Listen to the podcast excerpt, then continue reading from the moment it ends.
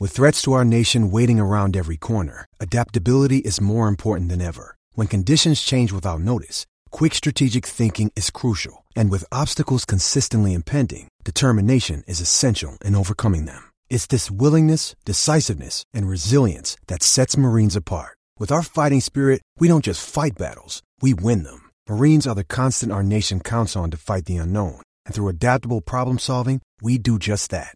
Learn more at marines.com. In Atlanta, one voice has stood out for over four decades. An AJC original, The Monica Pearson Show. Let's talk about how you got to ESPN. Revealing interviews. You are known as America's doctor, but I want to know who you were before that. When you have a different name, you have different color skin, it can be tough. With Atlanta's most famous faces as you've never seen them before. I'm telling my story. This is the American dream.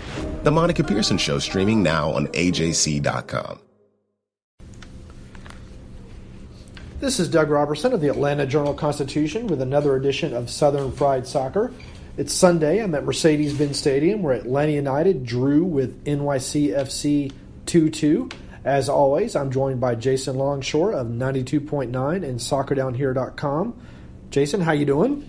I'm tired after that one. That was a that was a fun match. Um, I feel like it's one of those that both teams can feel like they should have had three points, but the draw was probably the fair result in the night. Yeah, that's what most of the players said in the locker room too. They thought it was a good game. They thought it was probably a fair result.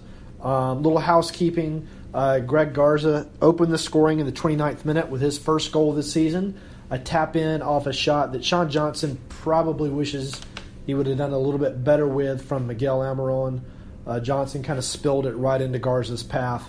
It wasn't a particularly hard shot. Um, but he didn't really pare it away very well. Uh, New York City answered. Uh, David Villa was inserted into the game following an injury to Tajouri Shradi. Uh, Villa, very smartly on a counterattack, kind of got Atlanta United's defense going the wrong way and then took advantage with a backheel pass um, to, I believe, it was was Medina or Morales. I think it was Medina out wide, and then he found Berget in the box. Right. Who and then Parkhurst. Parkhurst saw him coming. He was trying to make up ground. Saw him coming. Wasn't sure if he was going to shoot or cross. So Parkhurst decided to slide, and Berget cut inside, and Parkhurst ended up getting him with his trailing leg. Yeah. Penalty. David Villa. It wasn't a good penalty by David Villa. Guzan got to uh, the right side, his right, got a hand on it, but it went in for the tying goal. Atlanta United answered uh, with Chris McCann's first goal for the Five Stripes. Uh, Miguel Almiron with the assist. It was uh, just a simple little cross uh, from the left to the right. McCann saw everyone kind of moving into the six-yard box, so he hung back just a little bit, and that's where the ball ended up. Great And- build up to that though. Yeah. Where Villa, you know, cleared it at the top of the box, and Parkhurst kept it in play. Picked out Kratz, who had a nice little flick out Mm-hmm. wide to Almiron, who had the cross. And McCann joked, I, I kept my eyes open and headed it into the ground. Yeah, we asked him about it on. He was he joined us on the full time report on 92.9, and we asked him about the goal, and he's like, "Really, I don't remember much about it." Yeah, that's what he told us too. it fell to Almiron, and I was just getting ready for the cross. It was a nice goal. He headed it down and good little celebration. Um, nice little bit of redemption for him. For those who still kind of criticize his performances game in and game out. Stop doing that. He's been great. Um, then the big one, another big moment in the game happened. Um, well, we need to go back to the first. Well, actually, we'll talk about that in a second. A The next big about. moment came when Ezequiel Barco made his long-awaited debut in the 69th minute. Came in, um, you know, didn't make a whole lot happen, but you could see sparks of what you're, what the team expects to see Definite flashes. uh, going into possibly next week at Los Angeles. Um, Barco said, you know, he seemed neither satisfied nor dissatisfied. He was more unhappy with the result. He said uh, his teammates thought he did perfectly fine. Martino thought he did perfectly fine. Um, NYC respected him. You, Yeah. you could see how much they dropped off when Barco came into the match. and then uh, New York City tied the game in the 73rd minute on a once in a lifetime shot from Alexander Ring. It was probably 25 yards out, just a rocket. And to the upper left corner, I think it hit the crossbar and hit Guzan and went in, or maybe just hit the crossbar and went in. Crossbar and in, I think. But nobody was stopping that thing. No. Um, and it was his first MLS goal. What a time to get it! What a shot to get it with! Unbelievable. Such a player. yeah, he Reyes. chased down Almiron in the first half, and you don't see that. No. But he chased him down and got him on a breakaway. We, we joke on soccer down here about the Holding Midfielders Appreciation Society, and Alexander Ring is definitely part of that. Uh, him playing from the start tonight for NYCFC made them a much better team. Such an important part because he gives them balance. He lets everybody else go forward, and he just sits in front of the back four and cleans everything up. And when he gives you anything going forward, it's a bonus. I need to say that if Almiron would simply use his right foot, none of that would have happened because he could have taken a shot. But instead, he was trying to get his left foot around the ball and circle back for a shot, and that gave Ring the time to catch up. The one footedness, in my opinion, is one of the big things that's going to hold him back because he's not Arjen Robben. He's not um, the full, Diego Maradona. he- He's not the fullback for Manchester Valencia. He's not Ryan Giggs. Uh, no, uh, he's got to at least show that right foot every once in a while. Keep people uh, just a slightly bit honest. Anyway, I agree.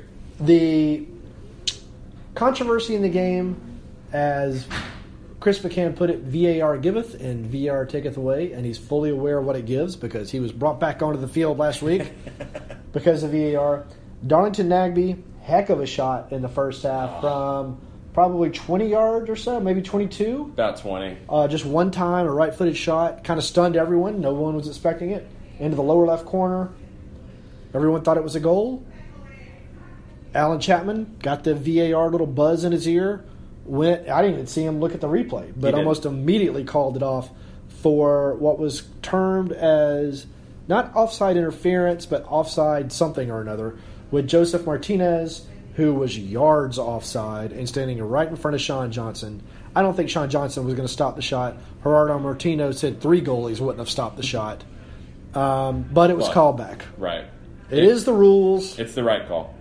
It's the right call. It's a call. It's frustrating, but it's the right call because he's in his line of sight, and you can't be in a position where it appears that you're impacting the play.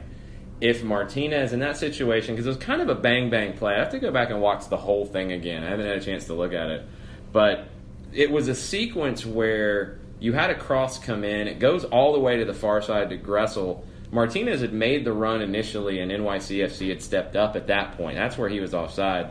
Gressel, with one of those perfect cutback crosses, didn't just whip it into the six. He picks Nagbe out at the top of the box, and it's a great shot from Nagbe. If Martinez had continued just walking away from the goal towards the end mm-hmm. line, the Yeah. goal would have stood. or falling down. Something. Just get out of the sight line. Yeah, he, he needed to get out of the, the, the goal frame. I think if he's anywhere near Sean Johnson, that goal's getting called back. And I saw this this weekend multiple times, and I really wonder we'll never get the answer, but I wonder from the professional referees organization if there was a conscious effort to make decisions quicker this week. Because multiple times on the weekend in MLS, we saw referees get the buzz for VAR and not go to the video, trust what they were hearing from the video assistant referee, and go with it without looking. Chapman ended up walking over there at the end. I think it was more for placement and where to take the free kick from mm. because he didn't. he'd already made the decision by that point mm. this is where I think this whole process of VAR still needs to be fine tuned. I actually like the idea of the video assistant referee honestly being able to override and Yeah. not be part of the conversation. I don't have any problem with that. Do what the NBA's and do what the NFL's moved to because they do the same thing. Yeah, the central booth. It's a central booth, and they can override the referees on the field. It's not a conversation about, well, I saw this, and I saw this, and I saw this. That would be a smoother way to do it. But then another thing that needs to be included in it, and just had the conversation with the guys over at 92.9 for the show after our full time report, the communication has to be better once a decision is made. Because I don't think many people in the stadium truly understood the call. Right. And I don't think TV necessarily got the explanation either until much later. Right. There has to be a way, we don't have the referees mic'd up like we do in the NFL, but there has to be something that is done in that case. Yeah, I mean, you would think that someone could tell the PA announcer who could then tell the crowd. Yeah, and I'd, I'd have to look to see what the Or NBA put it on the does in board. that situation. Just, I mean, put it on the board knows there's enough after digital- the decision yeah. is made, Yeah. and say this is why the goal was overturned. Right. Something because Yeah. it is confusing. Um, I thought Kevin Kratz starting eleven. He's one of those players that he's never going to do anything flashy, but he's also not going to do anything that's going to make you go, "Oh my God, Kevin Kratz, what were you doing?" Kratz was absolutely excellent today. Um, I, I, I love when Kevin Kratz is on the field for this team. First half, 100% passing. He's a fundamentally sound player. And he can play anywhere in the central midfield. Yep. And he can even throw a little bit of flair in there for you on the little back heel out to Almiron that created McCann's goal. Kevin Kratz, it was something that we talked about this week when you started looking at what this lineup could be without Villalba. Kratz was the sub that made the most sense, and I think Kratz is the guy outside of the first choice players that Tata Martino trusts the most. Uh, Barco. Uh, anything? Any other thoughts on Barco's debut? Got 21 minutes, not counting stoppage time. Let's look at, at the numbers. I don't know if we have the numbers for Ezequiel Barco. There we go. Um, One shot. One I don't remember the shot. I don't remember the chance 13 created. passes, 23 touches. He won a free kick. You know, it looked like a player who's not at 100% yet. You know, he didn't have that explosiveness. If, if you've watched Ezequiel Barco on his rise at Independiente, he has such a great first step, and especially that little cut to the side. He's so good at that little shake and cut to the side to create space for a shot or a pass. Didn't quite have the the power to push off with, it seemed like. So, you know, what was interesting to me was NYCFC when he came on totally respected what he brought to the match and they started dropping deeper and deeper and the last 10 minutes of the match this is the stat of the year for me NYCFC had 12 clearances in the final 10 minutes plus stoppage time. Hmm. That's almost unheard of. They were so deep because of what Barco brought to the field, because of Almiron's threat at that point. Atlanta United owned the final 10 minutes plus. They just could not find the goal to put them in Well, the the previous 10 minutes they didn't know. The- NYCFC most of the, the second half. Yeah. Yeah, it was Yeah. a game of ebb and flow. Yeah. you know, the first part of the game I think was really up for grabs. I think the the end of the first half and the first part of the second half was all NYC, and then that final fifteen minutes or so was all Atlanta United. Yeah.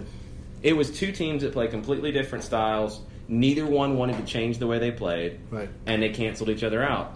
And it sets up that next match at Yankee Stadium is going to be a lot of fun because there's a lot riding on it, and there's a lot of a lot of edge to it now. You saw a lot of chippiness tonight, and I think if you see these two teams match up in the playoffs, you better clear your schedule for those matches because this was the best match in Major League Soccer this year. Yeah, I think these are the two best teams in Major League Soccer right now. Right now, Toronto will be in that conversation. I really think it's a, a 1A, 1B, 1C. Toronto's there by default because of what they're doing in CONCACAF and what they did last year. I don't think there's anybody else who can play with these three when they're on. If Toronto keeps messing around, it's not going to get home field advantage in the playoffs. Uh, They're, they're going to fall out of the a top li- two. Yeah, the East is a little bit tougher uh, than I think people thought. New England's playing a lot better than people thought. Orlando City Orlando, has won yes. three consecutive. Not really impressive in any of them, but Building, Who though. knows? They're Yeah. getting better every match. Uh, Philadelphia has proven it can jump up and surprise you. DC United knocked off Columbus this weekend, uh, which is a little bit of a stunner. The the second tier of the Eastern Conference is pretty deep. You know, you look at these top three. I think they are a class above. Toronto is going to have to make up some ground. If if NYC and Atlanta keep playing the way they are, that's your top And two. Red Bulls. Red Bulls are another one, and that's another tricky one. So I mean, you're looking at a very competitive Eastern Conference. When I look at the West, I think Atlanta, NYC, Toronto, possibly Red Bulls are better than anybody out west. Mm-hmm. And I think Orlando, when they get to full strength, can be in that conversation as well. I don't know who the number six team is in the East. I think it's still up for grabs. But nobody out west can play with the best teams in the East on their day right now. Final question. Franco Escobar participated in training on Friday. Hector Villalba, Martino said probably could have played if this was a bigger game later in the season. Might we next week see at Los Angeles a fully functional, fully healthy, full strength Atlanta United lineup that includes Martinez, Villalba, Almiron, Barco, Nagbe, Escobar, Gonzalez Pirez, Parker, Guzan, Garza, There, there's two names that you left out that I think are really hard to leave out right now. Yeah. You know which two names I'm thinking of? Larentowicz and Gressel. No, I'm thinking of another one. Larentowicz is in my lineup no matter what. Uh, I, I can't leave him out. Who did I leave out? Chris McCann. Oh, and, McCann, and yeah, Julian McCann. Gressel. What I would do, and this is completely off the cuff, this is at whatever time it is now after a long day. But if I'm looking at a 4 2 3 1, I don't think Escobar is going to be quite ready. I'm not going to rush him back from a concussion. If you want to go 4 2 3 1 and you want to get most of your talented players on the field, I think you have to do a lineup with either Garza or McCann at left back, and you can toss a coin. I would go McCann, and I'll, I'll tell you why. Parkhurst and LGP as your center backs, Gressel is your right back while Escobar's out. Then that just creates another discussion later. Larentowicz and Nagbe is your holding midfield. Almiron is your number 10. Barco on the left. Villalba on the right. Martinez up top. The reason I'd play McCann right now is it gives you the little bit of the best of both worlds. You, you kind of become a, a, a tilted team, which we've seen a few teams do, where you have Gressel at right back and you tell him bomb forward as much as you can. You just have to come back and help. You tell McCann don't bomb forward. You're going to sit back and you're going to turn into a three man back line when Gressel goes. You tell Barco on the left side, we want you to be the dangerous player, stay up top as high as you can. It becomes a little bit of a tilted team. It's a very tough from a matchup issue for a lot of a lot of opposition teams, and it's really the only way to get your best players who are playing their best right now on the field in as big a numbers as you can. I would want McCann on the field simply because he's the tallest player and can deal with Zlatan on set pieces. Yeah. Yeah, ex- exactly. And that's why I would play him at left back right now. Just because you can get him in the mix on set pieces. So, Zlatan's not going to beat anyone off the dribble right now. no. Uh, no, but he, can't give beat you you in the air, uh, and he can beat you from twenty to thirty yards. LA LA Galaxy going forward are a very dangerous team, but if, if I'm Tata Martino this week, I'm looking at them defensively and I'm picking out who I want to pick on, and that's the outside backs right now for me. You know, you look at, at Feltscher on the right side and Ashley Cole on the left side. Cole has lost another step, I think, in this offseason. He'd already lost a couple. And and Feltscher's just all over the place. Um, I feel like you can really hurt them defensively, but you have to stay honest because of Zlatan and Ola Kamara up top. And I, I wonder what's going to happen with Giovanni Dos Santos in the long term for the Galaxy. Same problem that he's had everywhere he's gone. Just he's a guy without a position. But now you got his brother on the team, and Yeah. that could be a problem because Jonathan's been one of their best players. Yeah, but G- Gio just he doesn't have a position. Nope. Um, what do you got coming up, Jason? Ooh, uh, big week on soccer down here. Lots of stuff. Uh, we start tomorrow, 9 o'clock in the morning. We go 9 to 11 every day, blogtalkradio.com slash soccer down here. We also have a Patreon page. It's patreon.com slash soccer down here. We're doing lots of extra content for you guys. We have a, a show about Nashville SC. We have a show about the Charleston Battery. We have a USL weekly. We have a Soccer for Good show looking at the soccer for social change elements. So thanks to everybody who's listening. It was great today to run into so many people at the tailgates who listen to the show and and just always come out and support what we're doing. We really appreciate it. That is good stuff. I hope that y'all listen to Jason's show. He and John and all those guys do a fantastic job. Um, this Even is- though we like Michael Bradley. even though you like Michael Bradley.